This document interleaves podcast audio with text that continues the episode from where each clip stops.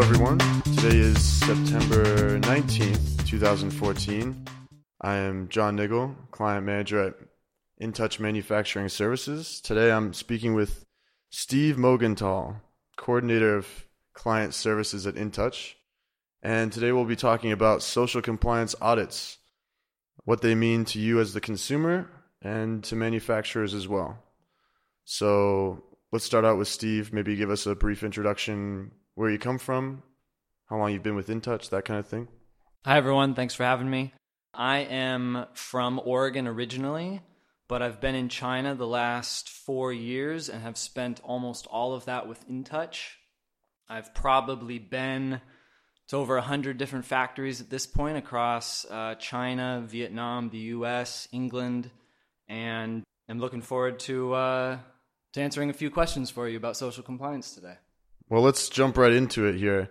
Let's start out with a basic question about social compliance, and that is simply what is a social compliance audit? Great question. So, for anyone familiar with sourcing from China, you know roughly what you want your supplier to make for you, what kind of capabilities they need to have, uh, how quickly they can produce it for you.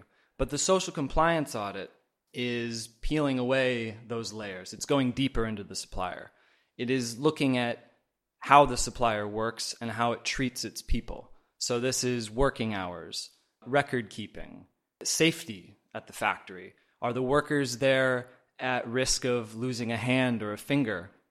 Or are there adequate protections in place so that while they're working, they're not at risk uh, of bodily harm? That's what you're looking for when you do a social compliance audit. So, with social compliance audits, the emphasis is more on the employees and the workers rather than the products they're manufacturing. Right. And the other element to that is the factory's compliance with local law. Okay, great. So, the next question here on my list is why do you need to audit your suppliers for social compliance? Well, really, you need to be auditing your suppliers because there isn't anyone else that is doing it for you. So, if you're concerned about meeting some sort of minimum ethical sourcing requirements, you really need to be doing the audit checking for that. You really need to be making sure that the employees are being paid fairly, that they're being paid on time, and that working conditions are reasonable. Okay. Uh, so, what sort of issues will result in a failed audit for social compliance? I'd say there are five key violations that will definitely fail the audit. The first is child labor.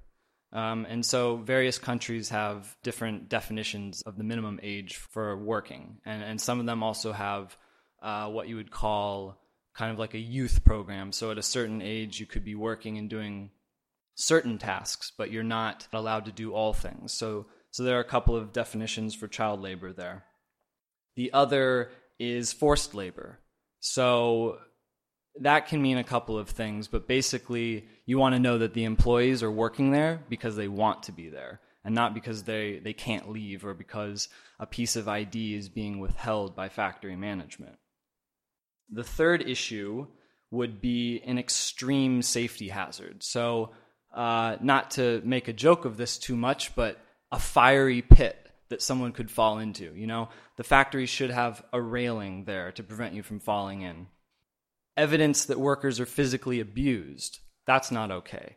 And that might turn up during a, uh, an interview where the employee says that his supervisor will will hit him if he if he doesn't produce a certain number of pieces per day. And the final issue would be attempted bribery during the audit. So some suppliers will feel the need to offer the auditor money in order to pass the audit. And in most cases that's probably going to make them fail. Okay. So, are there any violations that importers will generally accept? Sure. I don't think any factory anywhere in the world is in full compliance with every law and every regulation 100% of the time. In Asia, in particular, you really have to watch out for inconsistent record keeping, a variety of safety issues, and excessive working hours. That's a very common one here. Okay, as long as we're talking about excessive overtime, um, why is that such a common violation?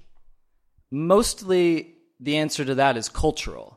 The workers in these factories, they want the hours. They go to the factory because they want the overtime. overtime is what makes a pretty significant contribution to their paycheck. So they don't place the same value on, on free time like we do in the West. So you often see them looking to work more hours, not less. So they may have kids, they may have a family they're trying to support, or maybe their kids may be working in factories to send money home to family. Right. And so one of the tricky issues with enforcement is really uh, the major brands and retailers, they say, okay, this is the maximum number of hours we will accept. But that's based on their value judgment. And workers in Asia in, in these factories, some of them, uh, I think, welcome those protections. But on, as a whole, most of those workers are really looking for as many hours as possible so that they can make as much money as possible. Right. Okay. What are the risks of not conducting a social compliance audit? I would say there are three key risks. And the first is you just don't know who you're working with. Is it a supplier that follows the law, or is it a supplier that is cutting all kinds of corners to increase profits at the expense of its workers? The second reason is that if you're working with another party like Walmart, you're supplying to them, or, or Target or Disney, if you're not auditing them, you don't know if your suppliers can actually meet those brand or retailer requirements. So if Walmart says, okay, we need to do an audit on your factory, you know, now you're in the situation where you don't know if you can pass or not. And if you don't pass, then in most cases, you're not going to be able to ship your order. The third reason is basically just reputational risk. So in late 2012, uh, in Bangladesh, one of Walmart's suppliers had a very significant fire, and it resulted in the building collapsing, and over 100 people died.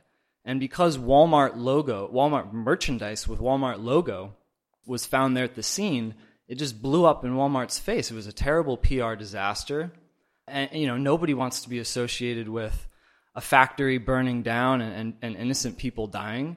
And so one of the ways you can avoid all of those issues to begin with is by regularly auditing your suppliers and checking for the kinds of things that can lead to those those tragedies.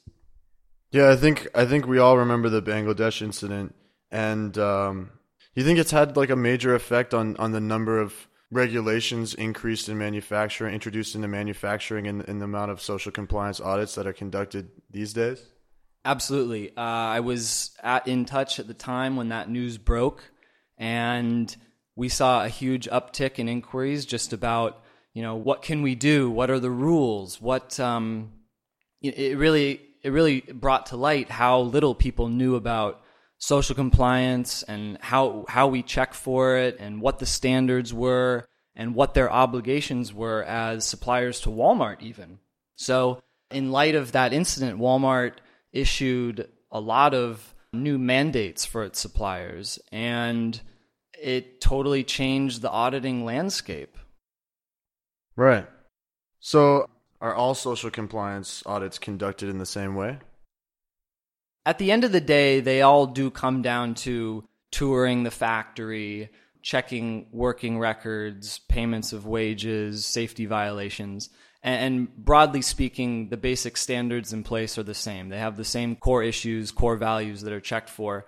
But no, every audit is not exactly the same. It can definitely vary by brand or retailer, and it can even vary by country. So for Walmart in particular, if you're a supplier in Bangladesh, you have a whole separate set of requirements for electrical safety, building safety, and fire safety as well as included in that, uh, that you do not have if you are a supplier in China, for example. So your specific, uh, who you're trying to supply and also where you're trying to supply them from definitely factors into your requirements as a supplier for what you need to, to pass in terms of a social compliance audit. Do you think that um, social compliance audits in general? It sounds like these kinds of audits are really progressive socially. Do you think that that'll you know contribute to a positive change on the horizon for manufacturing and the way workers are treated? I think that's you know indicative of some positive change there. Would you agree with that? Yeah, absolutely. It's it's definitely uh, doing a social compliance audit is very invasive, and it involves doing private interviews with factory employees. So when you're asking an employee, are you satisfied with your job? Do you like the meals? Is there anything that you would like to see management do differently? And they know that those answers are private. They're, you know, psychologically, they're thinking, oh, well, do I really like what I do here? Or do I like my boss? They're, they're thinking about these things. And I think that that does slowly, albeit probably somewhat measurably, trickle down throughout society over, over time.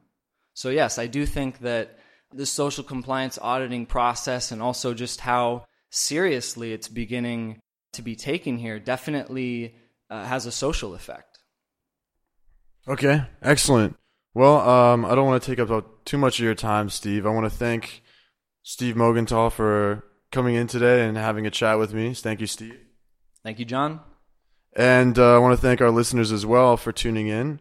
I wanted to remind you guys as well to check out our YouTube channel, check out our Facebook page, become a fan, um, and our LinkedIn page as well.